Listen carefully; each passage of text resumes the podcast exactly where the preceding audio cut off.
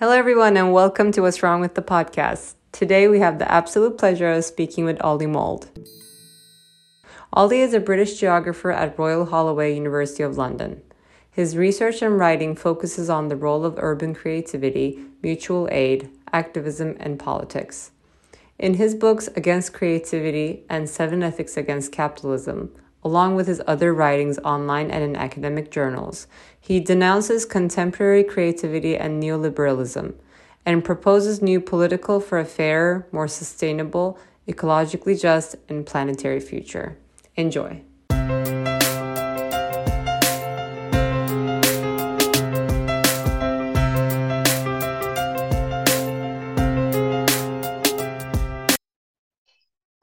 Everybody. Welcome to our podcast. Today we have the absolute pleasure of speaking with Ollie Mould. Ollie is a lecturer at Royal Holloway, University of London, and the author of brilliant and provocative books, which we recently came across as sour and found very thought provoking, which are Against Creativity, Seven Ethics Against Capitalism, and Urban Subversion and the Creative City. Ollie, welcome.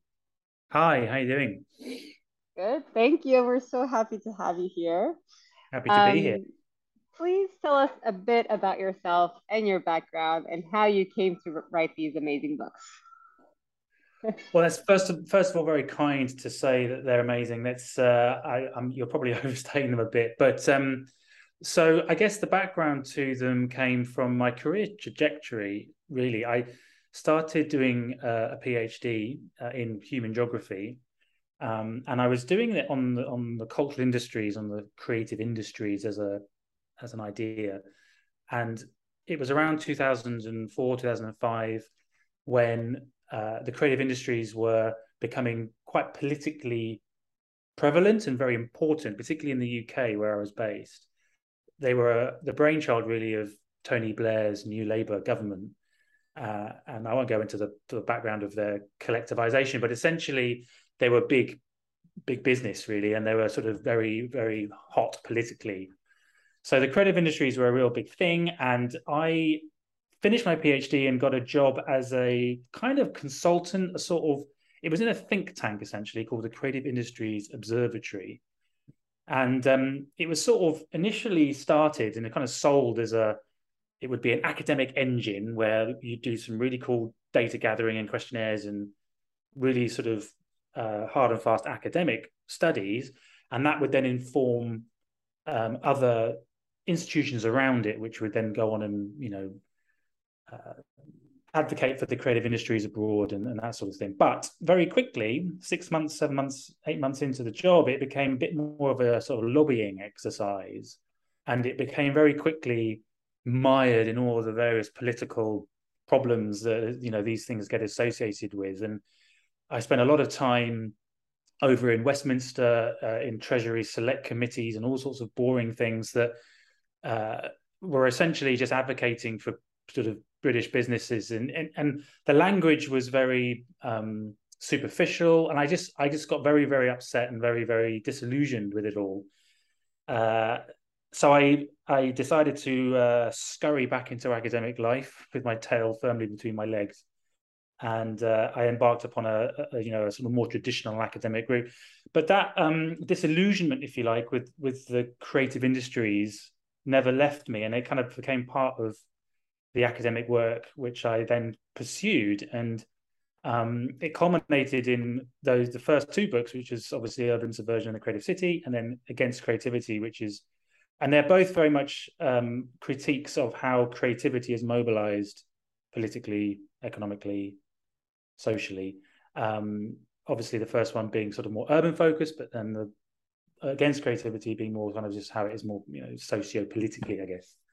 So that's really the background. That's kind of where they all came from. Um, and then i've kind of gradually more angry at the world since. So it's um yeah that that's kind of where where my disdain if you like for the creativity discourse comes from Oh, I love it so much. And we don't necessarily perceive it as like anger. I mean, we're called sour, right? Like our podcast well, is called What's Wrong with Clearly we have an attitude.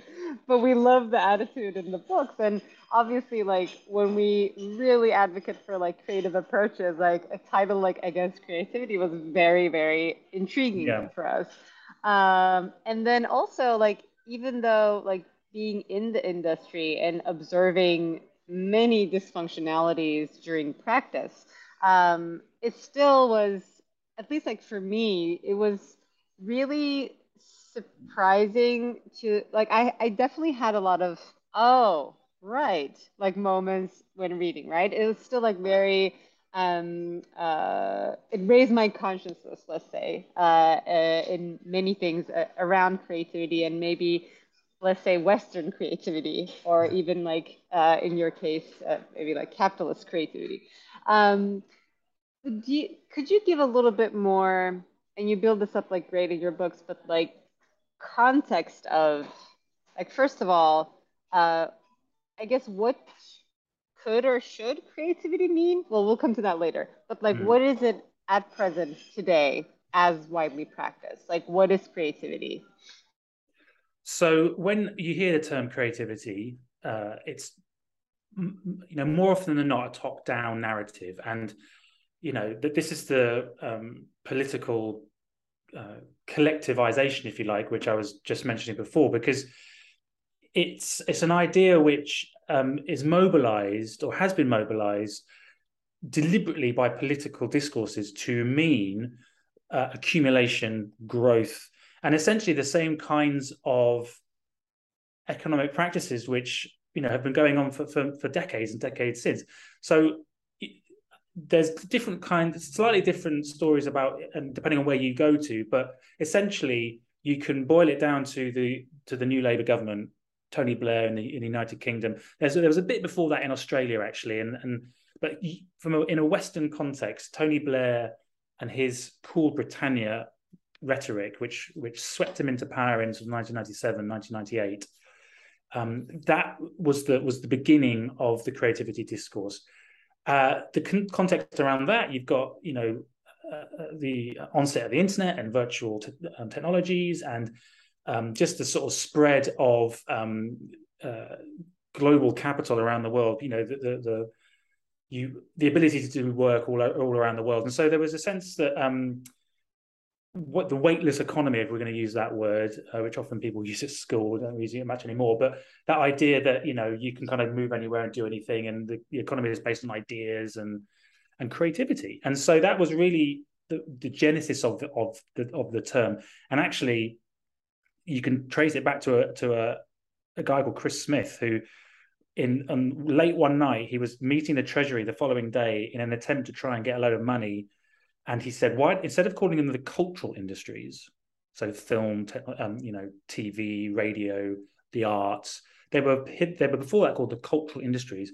And he said, no, culture is very badly funded. No one likes funding culture in today's world. Let's call them the creative industries. And really, that was it.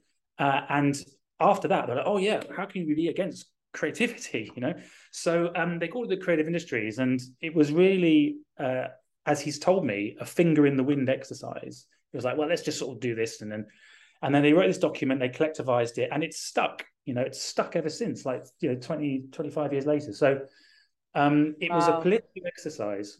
And that's, and, you know, from that, it says, right, well, you have to be creative, you have to be agile, you have to be footloose, you have to do this, you have to do that. And, but they're all designed to, they follow the contours of the prevailing you know kind of ways in which capitalism goes making people more agile making sure that they can do more with less. You know it's it's it's all a language designed to keep us ensnared in in a realm of work. You know the classic example i talk about in the book i think i mentioned it briefly is subway the fast food chain right? They called their people sandwich artists. Yeah. that, to me that just sums up really nicely. It's like well no they're oh. fast food workers. They're, they're precarious uh, fast food workers with low pay and they're called artists. And so there's a real, you know, that you can see where it goes. It's just a sort of superficiality which masks existing processes of extraction. Yeah. And, uh, you know, all that sort of stuff. So that's kind of what creativity is in, from a sort of top down perspective. When you see it everywhere on posters and policy reports, that's what they're referring to. It definitely made me reflect to, you know, like language has power and it kind of like starts defining our behaviors and environments, whereas also environments and behaviors like start shaping language. But I like it really uh, like stuck with me, like the conversation around like how also the word creative or creativity is basically like to your point is almost used as a euphemism for something that is a little bit more uncomfortable, but like, oh, let's get creative, which like is used in a context where it totally shouldn't.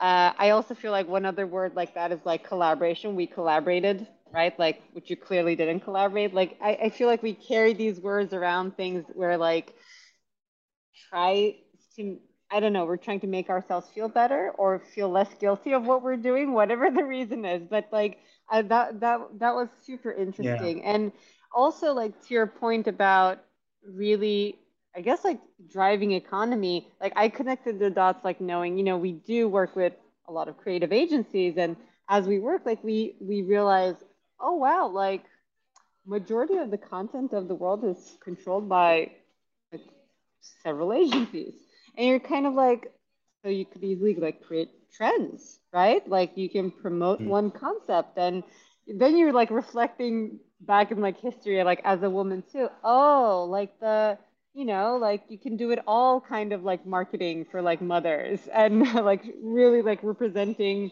a woman like getting on a flight and then t- picking up their child from daycare like with seamless hair, right? So like all of that, like it made me reflect on like so many things and um and then you're kind of like, is it creative work or is it then I don't know, like societal engineering or mass transformation, whatever we want to call it. Yeah.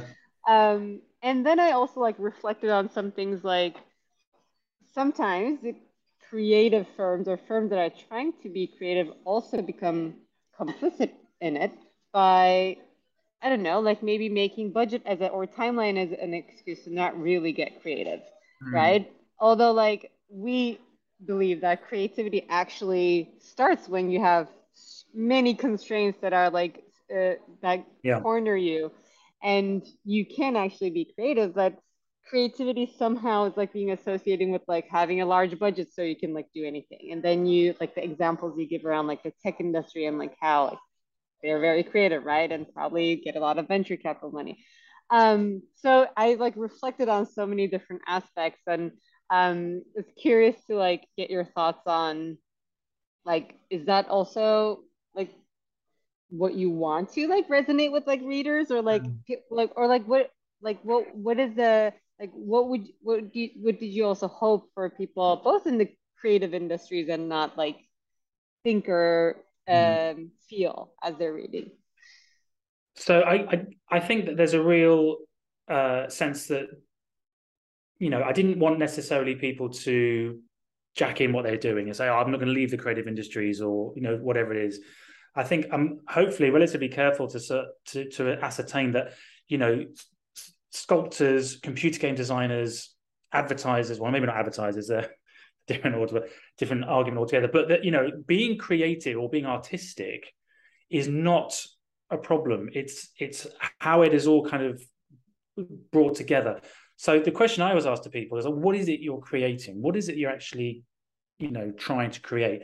And when I've asked artists this and software engineers and computer games or whoever they end up being the the the, the answer was it revolves around oh an emotional response. I want to create an emotional response in someone. So whether they're watching a film or listening to a piece of music or playing a computer game i i created it because i wanted people to have a sort of an emotional response. And that you know that is at its heart is kind of what the, the creativity should or could be. It's that emotional response to a, a particular problem or to a particular uh, thing in the world, and then you know you respond to that in some way, and you know ideally trying to sort of make it a better thing, whatever it ends up being. You know, they never say, "Oh, you know, I wanted to make more money," or "I wanted to sort of bring something," but that's ultimately how the creativity discourse is comes about. They're, they're saying, "Oh, we be creative, but only be bring something to the market. You know, it's like, oh, be creative, make that new computer game so we can make more money.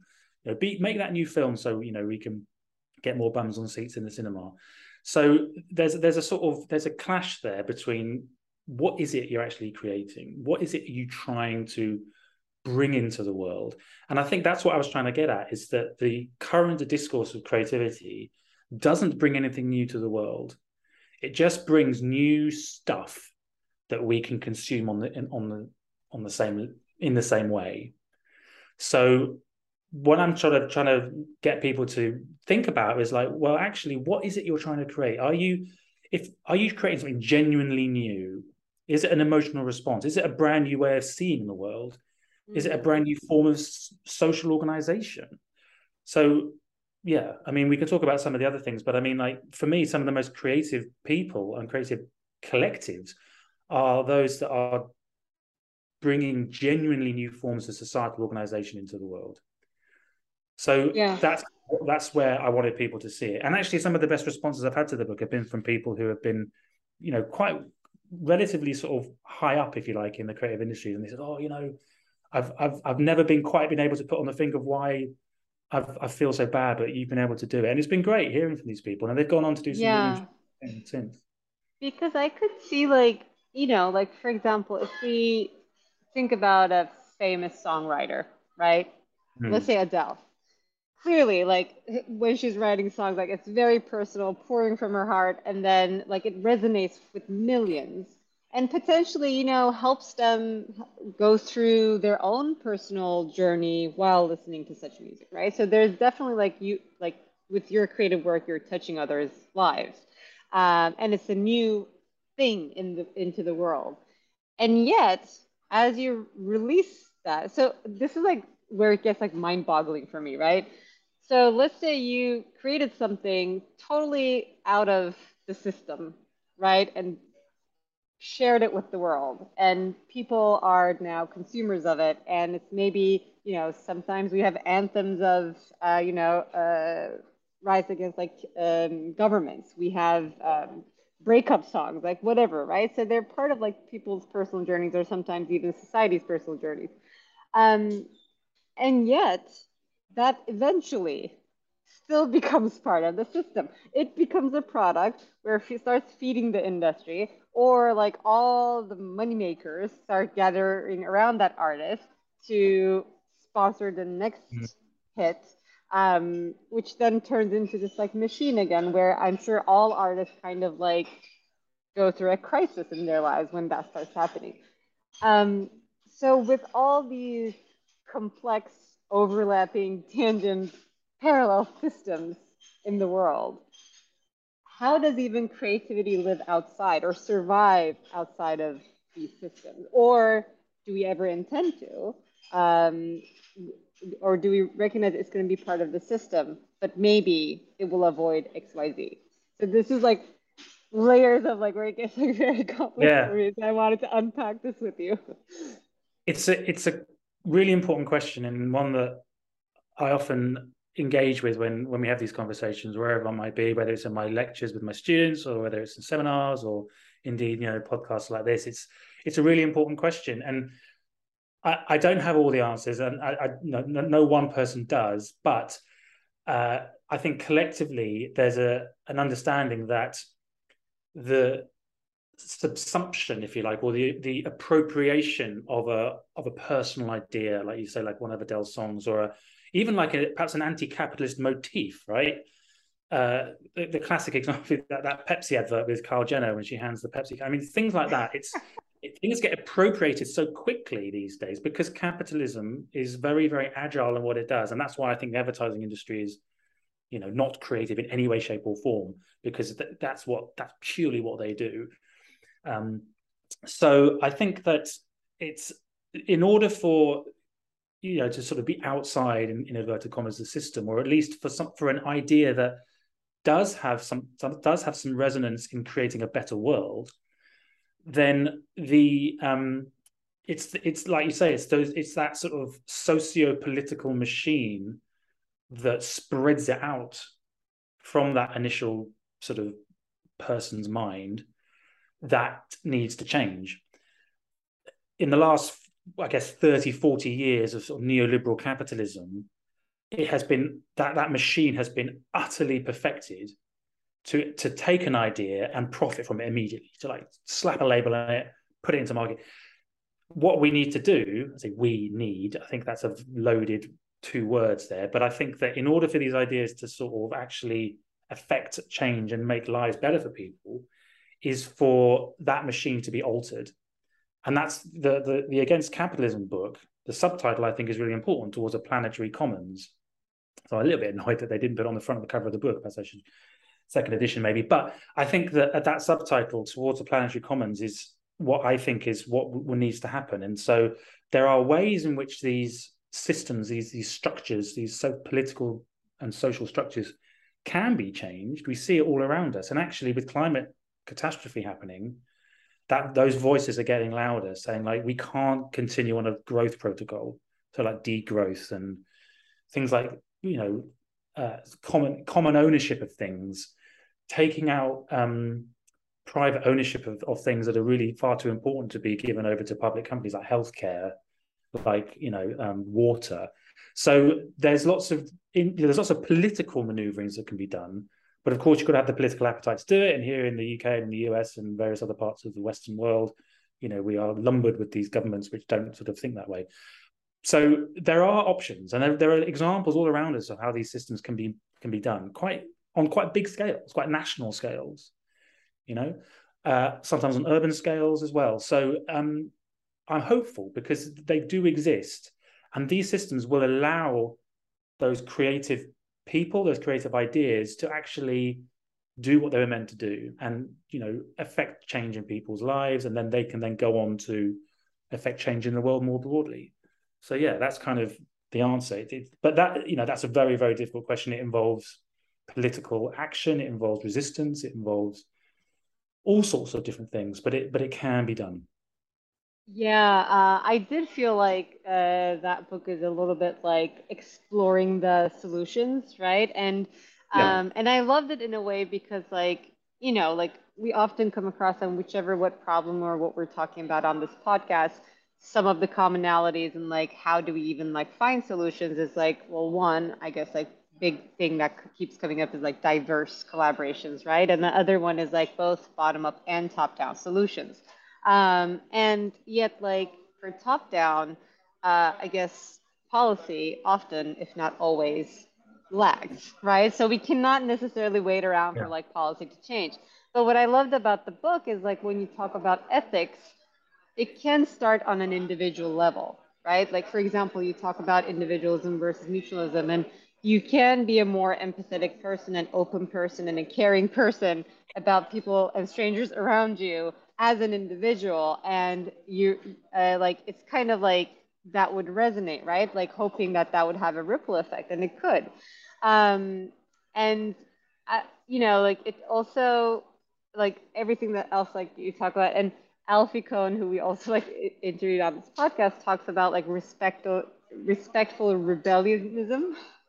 like that's how we have to we have to raise respectful rebels like for like future generation and how to raise kids and he re- highly criticizes like all these like stickers of like you know spoiled child and all of that like children mm. who are like acting out where they're actually maybe questioning or going against something you know like things that we actually want to see from adults we kind of curb them when they're little so he talks about a little bit like he looks at this angle in like an early childhood which i really like uh, connected mm. uh, with your book. But can you like walk us through maybe quickly about like the main like themes, like the ethics you talk about in the yeah. book? Because I feel like in itself, like all of us can take note on a personal level in all of those and really um, don't feel like this is just like a big problem that we can't do anything about, mm-hmm. but there's something to do at an individual level. Yeah, so there are seven of these ethics which I outline, and as you say, they're they're individual traits to to a certain degree, um, but I do try and sort of say how they can be thought about more socially. Um, you know, I guess very quickly those are the mutualism. So you're thinking about kind of like you say, being more empathetic, because we are social creatures, right? And I think that if we can make an effort to be more empathetic in our daily lives, that sort of stuff does spread through communities. And there's lots of really excellent examples, particularly during the pandemic. You know, mutual aid and all the various things you know, it was a horrible time. It still is kind of ongoing, right? I mean, it's a horrible time for many people, but you know, I saw some fantastic examples of community actions coming together in being very mutual. So there's that one. Uh, the other one is kind of being minoritarianism. So I always try to keep them as one word, so it's kind of a bit of a made up word, but essentially uh, just uh, recognizing that the world as it currently is is very unequal as we know and there are various uh, sort of identity politics around all that and there are various identities of people which have more power than others at the moment simply because of the structures we've built you know institutional racism sexism ableism classism all these things. So it's about understanding that and trying to equalize that as much as you possibly can. Practically that just involves understanding your privilege and using it for the betterment of others you know. It sounds like utopian but that's essentially what it is. Um, the third one is thinking about transmaterialism and i use the word trans deliberately as a sort of because of, of its critique of binary thinking because capitalism is very good at dividing the world into you know humans and non-humans and sort of thinking that well to be a human is to, you you have to be a good human you have to grow and consume and you know buy things and get your mortgage and your 2.4 kids and da da da da whereas yeah. you know and and it and it makes things non-human saying well they are therefore to be sacrificed on the altar of profitability. So being transmaterial is to kind of problematize that a little bit. So veganism to a certain extent although i have my issues with the veganism but things that sort of help us to understand that the world is part of us and we are part of the world essentially. Uh, and there are other slow being slow is obvious like understanding failure not necessarily as a kind of precursor to success but failure understanding it on its own terms. Um, and uh, another one's like decodification which is quite complicated but and i've had a few talks to some people who don't really necessarily agree with it to be honest but the idea that we, we live in a quantified world. Everything has to be given a number. In fact last night i was on a just on the train i was just flicking through google and people like five star ratings like the tripadvisorification of everything. You know even things like stations have have star ratings. It's like i don't need to know whether this is a really cool station. I didn't i need to use it right i don't have a choice i don't care whether it's got one star or five stars on google um, the same, you know, things like pharmacies and car parks. People rate these things. It's like, well, why? Why are you doing this? So, like, trying to sort of just step away a bit from a quantification because there's so much of exists in the tacit qualitative world which gets lost in all that. And then finally, the last one's love. I mean, obviously, that's the kind of inner hippie in me, I guess, coming through. But love is a very mm-hmm. powerful force when thought about in particular ways. And so individually they kind of act as like you say personal kind of someone called it a, a, a self-care book for um, anti-capitalists which I, guess I call that but collectively I think you put them all together and I think that that, that though you you get a little bit of I hesitate to word blueprint I think think of it more of a, as a sort of prompt I guess for um, how social and institutional frameworks can be built that that actually are better for the world, uh, you know, with climate catastrophe and all that, and also better for us. So that's kind of what that book is about. And so the, the against capitalism, I think I think that was done to sort of be provocative, but actually it's a slightly more hopeful book than that. I think.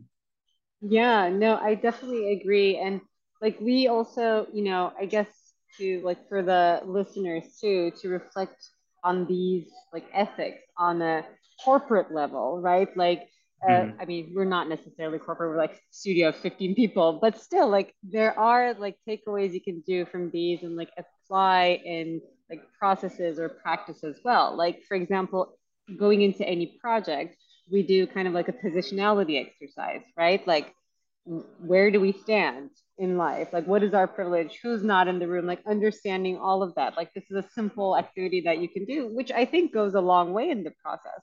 Or, like, we uh, we we commission ourselves a lot of research um, and we purposefully delay any design solutions or concepts or outcomes that we might create out of it because like especially like one example was like during the pandemic right like everybody was like pandemic started everybody's like rushing around like out like design solutions which are featured in major publications and hideous ideas right? Like let's eat in like plastic bubbles from now on. Like all of these non-sustainable, not environmentally friendly, mm-hmm. not adaptive, like uh, things coming out, like we purposefully really slowed down and said like, okay, if work life is changing, that also means home life could be changing. So why not we do diary studies at homes, right? Like what is changing? Like actually, like uh, so. I think we're living in such a fast pace. We want everything yesterday world that we really forget to slow down. And with that, by not slowing down, we carry a lot of bias and perform a lot of things on autopilot, which is contributing and just manifesting the problems.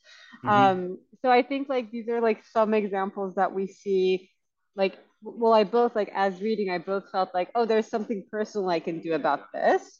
But I also felt like, oh, yeah, like there are some things we can still do also at work level, which probably even would have a bigger impact because, especially as creatives or designers, architects, like our outcomes affect other people's lives and kind of define equity or inequity right in some ways in some contexts so mm-hmm. um, everything that you mentioned in the book has like ways of like in, like engaging into mm-hmm. our day-to-day personal and like business processes and i wanted to just like touch upon this a little bit um, for the listeners to for these to not feel like abstract or too big right like you can yeah. start somewhere. Like clearly, there's a small action in all of these. Absolutely, because ultimately that's what the world is made up of, right? They are made up of small actions and um, everyday, uh, you know, everyday activities all kind of cobbled into you know one sort of meta narrative at the end. I mean, that's why I use the term ethics. You know, uh, I won't bore you with the philosophy of it, but essentially it's about contagion.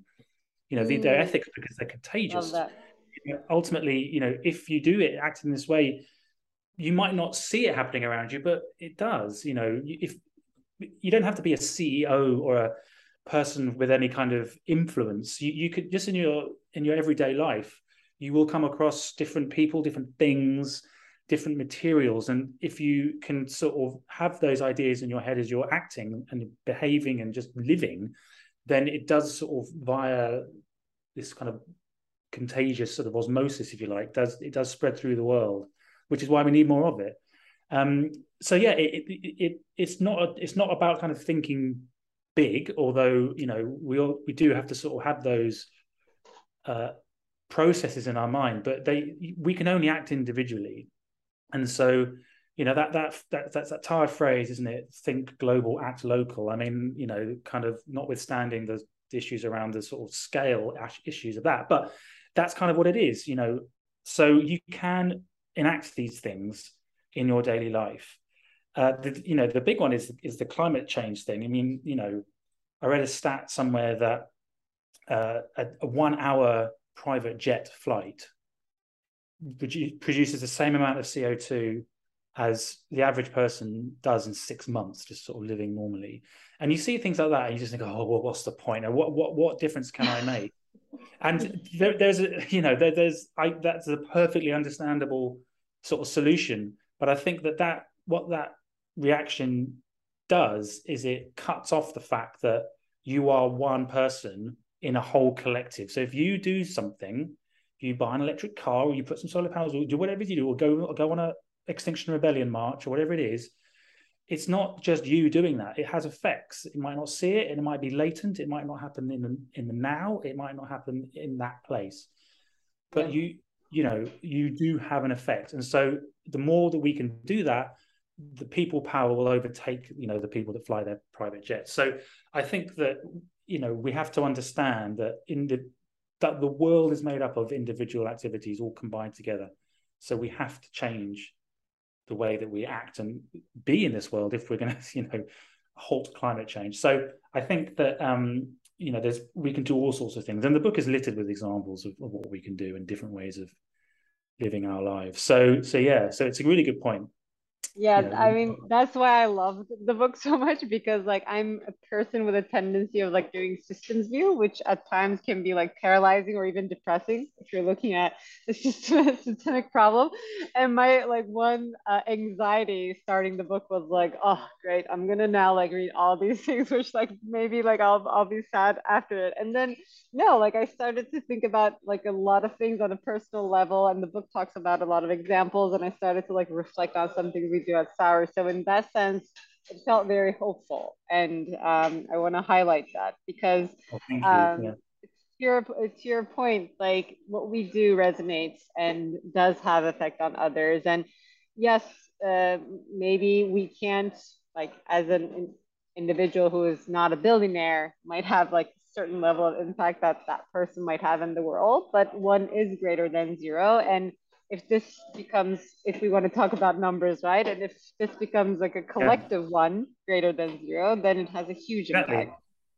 And you know, the, the, us in the West and in the global North, we have a disproportionate impact on the world than people in the global South. And so, you know, the book is, you know, I guess aimed at that audience more, uh, you know, the Anglophone audience, I guess, for one yeah. of a better phrase. So it, it, there is a sort of sense that, well, actually, it's up to us. It's that you know the disproportion. You know, as as your power and influence in the world increases, you have more of a responsibility to act. But that doesn't mean that, I mean, we in the West have, like I say, disproportionate effects. So we still have a responsibility as, as, as uh, relatively small in comparison to Elon Musk or Jeff Bezos, but we still have a responsibility. And so that is, that is an important point to make, I think. Yeah, I love that. And that ties a little bit into the last part I want to discuss. Uh, a piece of advice to anyone who wants to make progress in I guess, like in being creative or any other uh, thing in the world? Huh. I mean, it's it's a really uh, difficult question to answer because I think that there's so many different ways you can do it. Listen, I think that um, I've been asked this before, particularly about sort of younger people, and I my my my gut response is always to sort of maintain uh, collectives so mm. to to understand that your your individual individuality comes uh, in a relationship with the collective, and so it is to sort of to to to understand that there is power in the collective. Um, you know that your you know the sum is always greater than the um, so the whole is always greater than the sum of its parts, and you know by getting together with your friends, your neighbors, your communities, your family, you're always going to be able to affect change better. So whether that means, so for example, I was in a, I was giving a talk to some um, master's graduates who were looking to start in a, the creative industries, right? They were all sort of budding musicians or art, uh, writers and artists, and they were all sort of pleading. So how do we not become part of the machine? And my response is, well, maintain collectives. If you know, uh, form sort of unions or collectives or cooperatives, because you you, you know the the precariousness and the um, you know the, the exploitation happens when one person sort of undercuts someone else. So if you know if you've got a, a commissioner who says, "Oh well, I need this graphic design done," um, you know, can you do it for free, please? Uh, if some person says, "Oh no, you know, I don't particularly want to do it for free, but if I don't, I'll get a job." If I don't say yes, then it'll go somewhere else. If you then go to that, you know, if you have a collective and you say, "Actually, no, we're, we're not going to do it for free," I want you to pay me. And if you ask this person and this person and this person and this person, they're all going to say the same thing because we are we have formed a collective and we've all agreed that we are going to sort of say no, we're not going to do it for free. And so that sort of thing. So when I say collective, I mean collective power, collective action. Um, there's a wonderful um, video that I've seen, which just probably doesn't really work on a podcast, but it's of um, AOC, you know, the uh, Cortez, the um, yeah, yeah, yeah he's in a room and people are sort of heckling her. Uh, I forget what it was. You know, I think it's about sort of you're not thinking about the white working class or something. And she does a thing. Says, "Look, the fight is here," and she sort of waves. She wags her finger up and down. It's, it's not here. And she wait. She wags her finger between herself and the people. The fight is not here. It's here. And I think that that to me is great. You know, and I think that sums it up. You know, we you have to know who your colleagues are, to know who your sort of comrades are and use that power upwards and i think that that is the advice i give to people because without collectives you're just going to get you know picked apart like and the divide and conquer will happen so it's it's about understanding the power that you have as a collective however that manifests in your life i love this and i feel like it is something that i hope anyone in like field of architecture product design graphic design whatever mm. like creative field um, could like hear. And it is also so much more meaningful than just saying like collaborate with others. Like because this is collaboration yeah. in the end too, but you're also collaborating to make sure you're protecting um, certain things and also like not being part of, I guess, the machine, right? So Uh, I love it, mm-hmm. and I'm sure like we have like pe- people in the team could be like, oh, like somebody told me that when I was in college. Yeah. Um, but yeah, this was so so amazing, Ollie. Thank you so much. It was such a treat. Any um, upcoming books or anything that we should be uh, looking out for? Um, so the, the the next book I'm currently writing, although it's slow progress, is uh, called Post Capitalist Cities. So it's kind of going slightly back to my urban roots. I'm an urban geographer really by training, I guess. Uh, that will hopefully be out end of next year. Where are we now? 2022. Yeah. So uh, I just need to finish it off, but I, I suspect I'm probably not going to finish that now till before Christmas. So, um, but it's a basically, uh, and uh, again, I've got a sort of one of these silly or funky kind of um, uh, subtitles. It's like a down and out urbanism. So rather than up and in, sort of down and out. Mm. Um, so thinking about uh, how we can create kind of those kind of cities along those kinds of lines, like collective common kinds of environment, because we're seeing so much of it around. I was in Manchester in in the UK not that long ago, last week actually. There was some amazing kind of commune sort of places, people um, squatting on land and uh, squatting on kind of old um, parkland and stuff. And yeah, just the sort of things they're creating and the kinds of infrastructures they've got are just well, they're very creative, right? They're very different. They're very new. Um, but at the same time quite old because they're kind of they, they feel quite traditional right. with nature. So there's a sort of so anyway, so I'm looking at that. So it will kind of be trying to be a I guess if I'm thinking about it progress you know as a linear thing, thinking about how those ethics, if you like, perhaps could be transposed to sort of on the urban environment and thinking more about how we can create sort of better common cities. So yeah, going back to my urban roots for a bit because I feel I've neglected them for a little bit.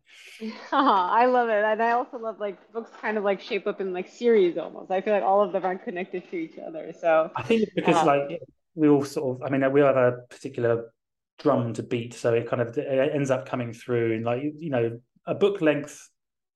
Well, the length of a book, it doesn't give you a huge amount of time to sort of Well, no, hang on, no. It, what, what, I mean is, you end up sort of saying the same things because I don't have that much stuff to say in, in like a hundred thousand words. So it, it all ends up kind of saying, "Oh, actually, that's."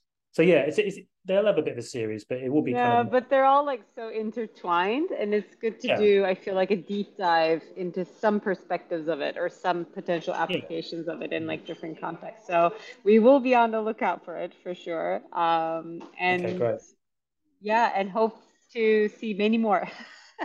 Thank you very much. Well, I yeah, uh, that's the plan. So we'll see how we go. Wonderful. Thank you so much, Ali. Thanks for Thank joining. Thank you. Take care. Bye. And that is this week's episode of What's Wrong with the Podcast. To make sure you never miss an episode, subscribe to our show on Apple Podcasts, Spotify, or any other podcasting platform. You can also subscribe to our YouTube channel. Links can be found in the episode description, and you can also find them on our website, podcast.what'swrongwith.xyz. If you found value in the show, we would appreciate if you could rate us and leave a review, or you can simply tell your friends about us. For more details on our guests, follow us on Instagram and Twitter. Don't forget to join us next week. Thank you for listening.